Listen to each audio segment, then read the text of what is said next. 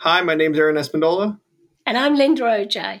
And welcome to another episode of the Next Gen Business Podcast. Let's go. The Next Gen Business Podcast is produced by the Small Business Community Network. Visit them online at www.sbcncanada.org.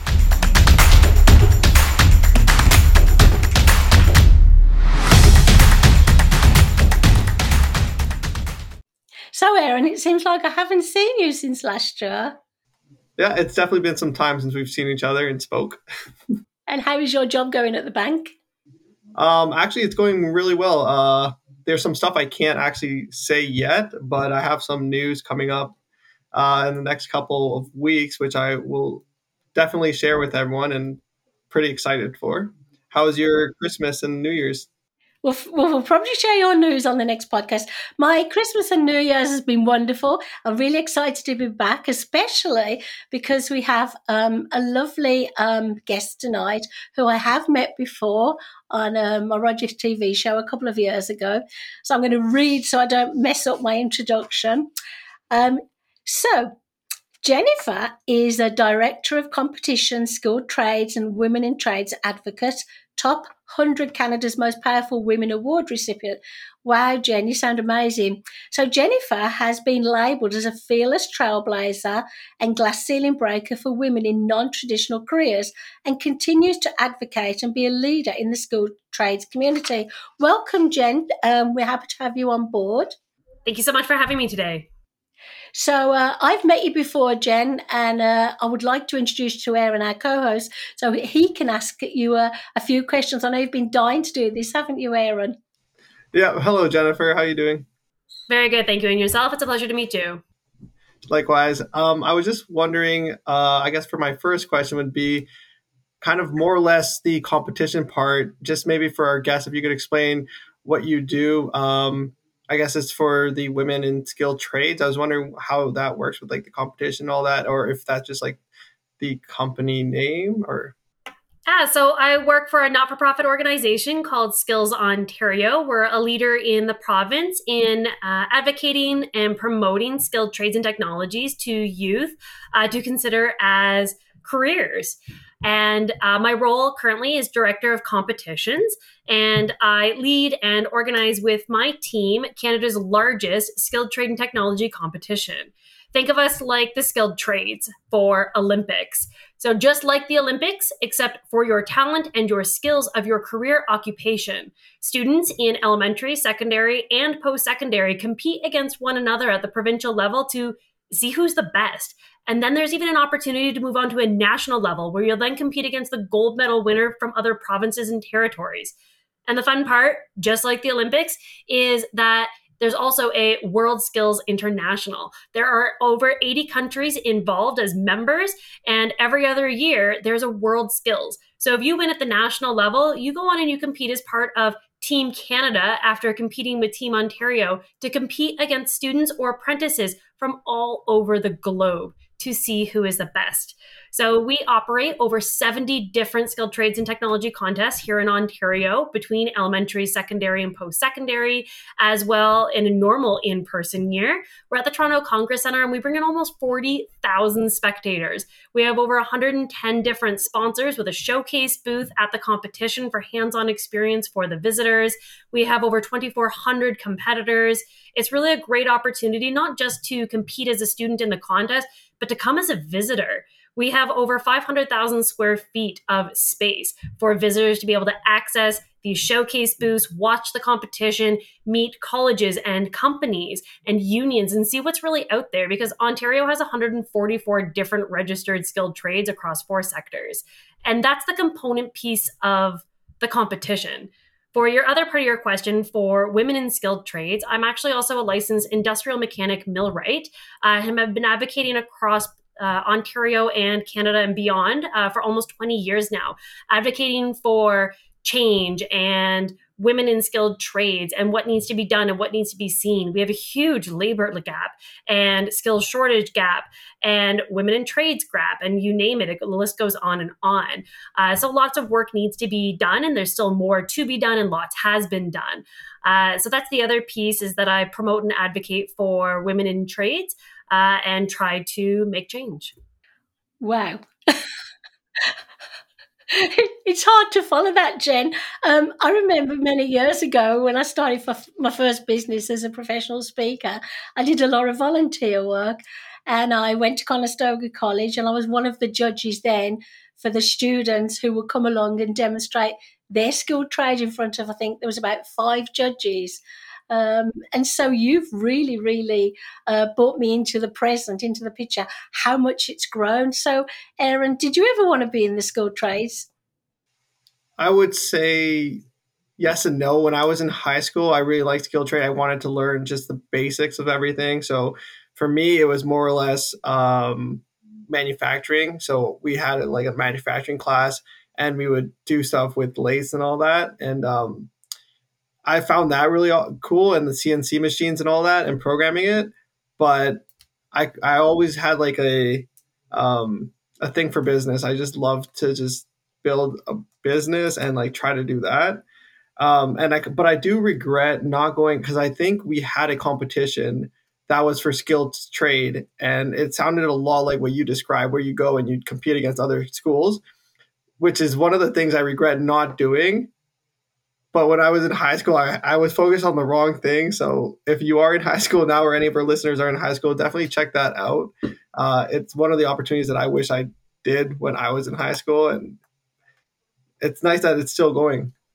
It's really exciting because even if you think you're going into skilled trades or a tech, we also have contests that are called employability skills. And there's a job skill demonstration where you can demonstrate anything. There's job interview, there's public speaking. And what's really great about it is that even if maybe you are definitely going into the trades or you're thinking about it and you compete, it's such an opportunity where students can put it on their resume. The benefits to competing are astronomical. You get media opportunities. You can go on your LinkedIn profile. It can go on your resume. You can help promote it to others for them to learn and grow from it. There's potential job offers and scholarships and bursaries, and the list goes on and on and the possibilities and what it can create just by being a part of it. And you were so passionate about it, Jen. May I go back in time with you a minute and ask you a question? I know I've asked you before, but obviously Aaron doesn't know, and, and neither do our, our, listeners of the, the podcast.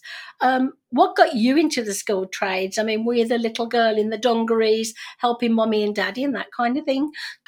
So, um, I actually was supposed to, and I say supposed to because it was my passion and my love and it was my goal.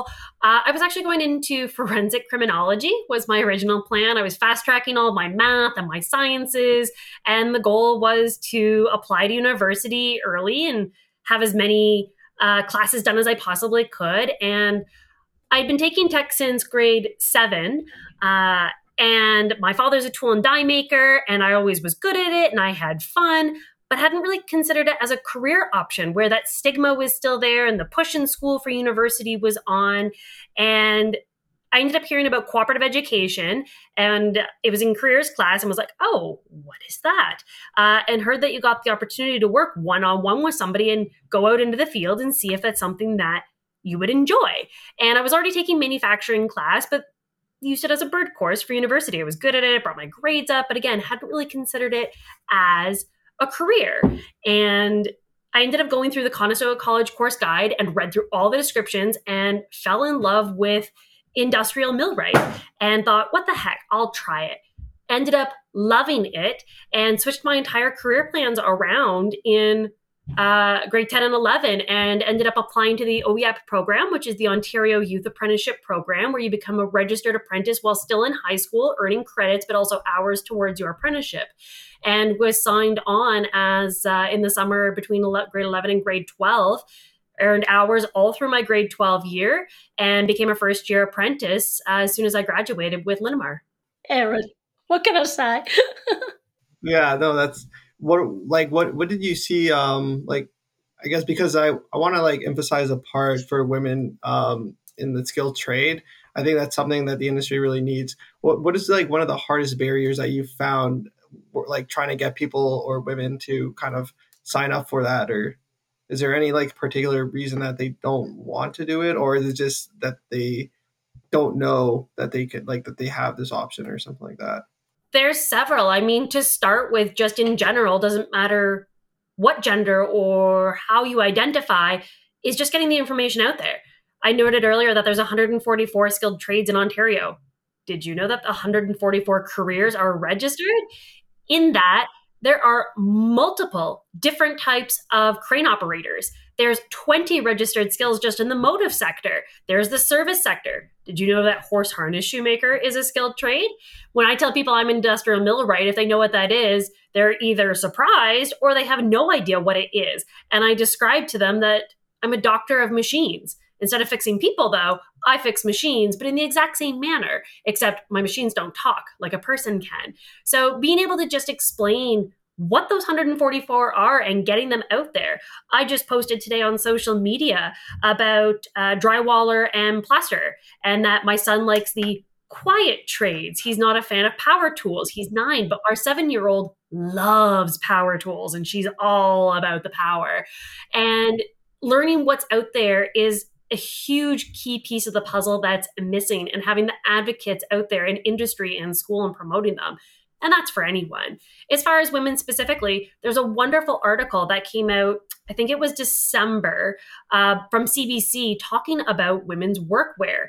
Uh, and there was uh, four ladies that were highlighted, and it's been 20 years later since I started, and there still isn't enough women's workwear. There are wonderful companies out there like Covergalls and Dovetail, but there's not enough of it out there. And it really put a highlight that CBC picked this up and highlighted that there isn't appropriate workwear for women or PPE or enough of it um, to be able to get into it. So it's very hard to to feel like you belong if you literally can't fit into your clothes. And that was the same case for me, that there was no women's workwear. There wasn't even women's sizes when I started. And I wore a men's very, very, very large coverall and tied it together with string at the back to just try to gather it up while I worked so that it wasn't baggy. And I was 16 when that happened.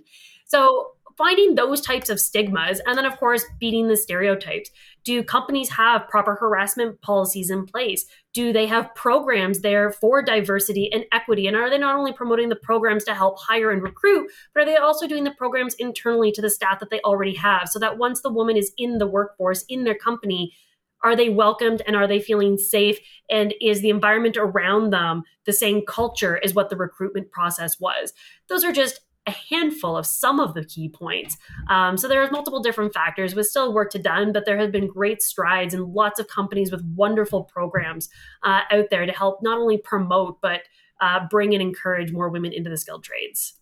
Oh well, Jen, and that's why we wanted to invite you on the show because uh, we will raise more awareness for you. We will, you know, share this and and you know put some links on there so they can contact you or contact Stoker College.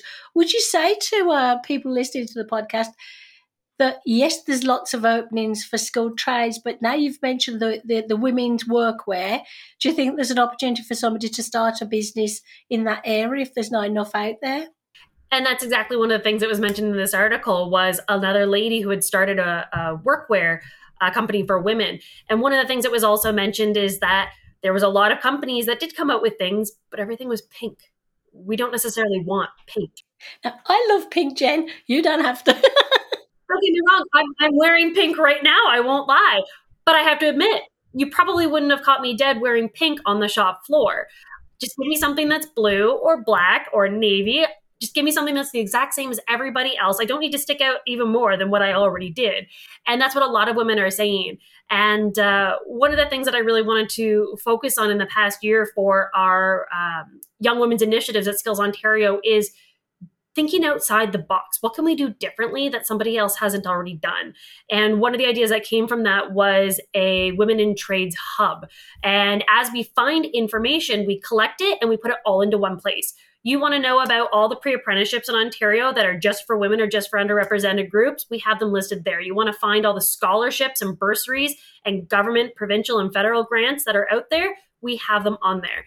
As well, there is a button for women's workwear and PPE. Every time we find a new company, uh, when I say new, I mean maybe new to us, uh, or it is literally brand new. Every time we find a company that offers women's workwear, it goes on that list. So it's kind of like a one stop shop to be able to find as many places as possible that offer women's boots or workwear. And I mean, I ran into this problem constantly. I'm like a size extra small glove.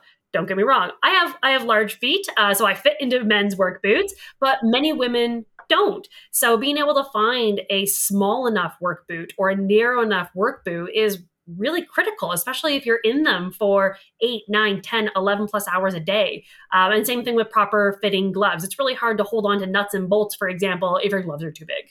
Yeah, no, I, I, um, I definitely see like a lot in the, um, there's a lot of things in the industry that you don't really think of, but they kind of bring a disadvantage to different types of genders, I guess. Like, people that are smaller sometimes and like I worked in a factory before and we I was working on a paint line and the hooks were big like they're high up so only people over six feet can probably get those. And then just the type of equipment that we were using and handling is just really tough on the body to just do. But I will say that uh the, the per, like there was this one lady that was training me and by far like hands down she was a way faster worker than me and I was two times bigger than her. I just, I, I always like just had that in my mind. I'm like, wow, that's something I didn't really think that because I, I always thought myself as being really quick at doing my work. But when I met her, she just ran laps around me, and I'm just like, wow.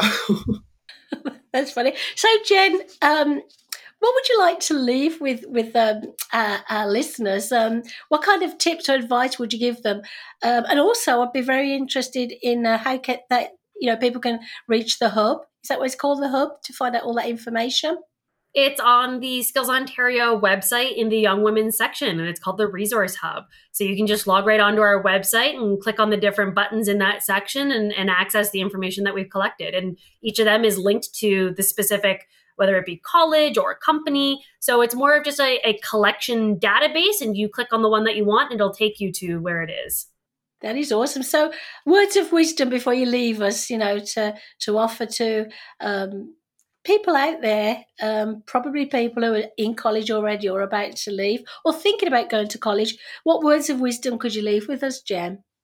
Never be afraid to try be fearless and step outside your comfort zone into the growth zone and experience it. If you're not 100% sure, and even if you are, especially when it comes to your career, if you're offered an opportunity that just gives you the opportunity to just try, just to experience it, why not? Who knows what you could learn? Who knows where it could lead you, especially when it comes to women in upper underrepresented groups. It's hard to step outside of that box and those four comfort walls try it because you never know, you might like it.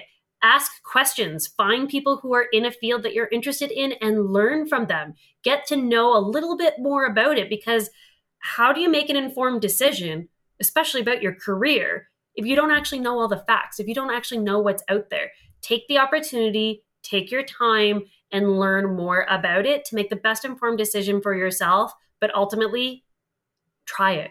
Why not? That's wonderful. Have you got any more questions, Aaron, before we let this lovely guest leave us? yeah, just quickly before you leave, um, I was wondering for people that are watching that are still in high school and they're interested, or high school, post secondary, or um, ele- like elementary school, is it um, are the competitions still on, or are they postponed for COVID? As of right now, we are still on, and even if we can't in person, uh, in 2020, we held the very first ever virtual contests. They were definitely scaled down and nowhere near like normal. But in 2021, we also ran into the exact same issue. Uh, and we held over half of our normal competitions with students post secondary either allowed in their classroom. Uh, and we actually did this during lockdown. So we actually had students from all across the province competing from their kitchens, their backyards, from their computers in their house while on lockdown. So if we are unfortunate to have to cancel the in person, it will not be canceled in general. It will go on. We will continue in a virtual manner and we will yet again do skilled trades over video calls. Oh, that is good to know. Great question, Aaron. So, Jennifer, I'd love to say thank you from me um, and also goodbye from me. And Aaron? It's going to be goodbye for me as well. And just before that, uh, if you do follow our podcast, make sure to like and subscribe. Um, make sure if you do know anyone that is interested in the skilled trades to check out um, Skills Canada to see the different options that they have. And um, don't forget to uh, like, comment, and subscribe to our YouTube channel. And thank you so much, Jennifer, for coming onto our podcast. Thank you so much again for having me. It was a pleasure. Thanks for listening. Check us out at www.nextgenbusinesspodcast.com.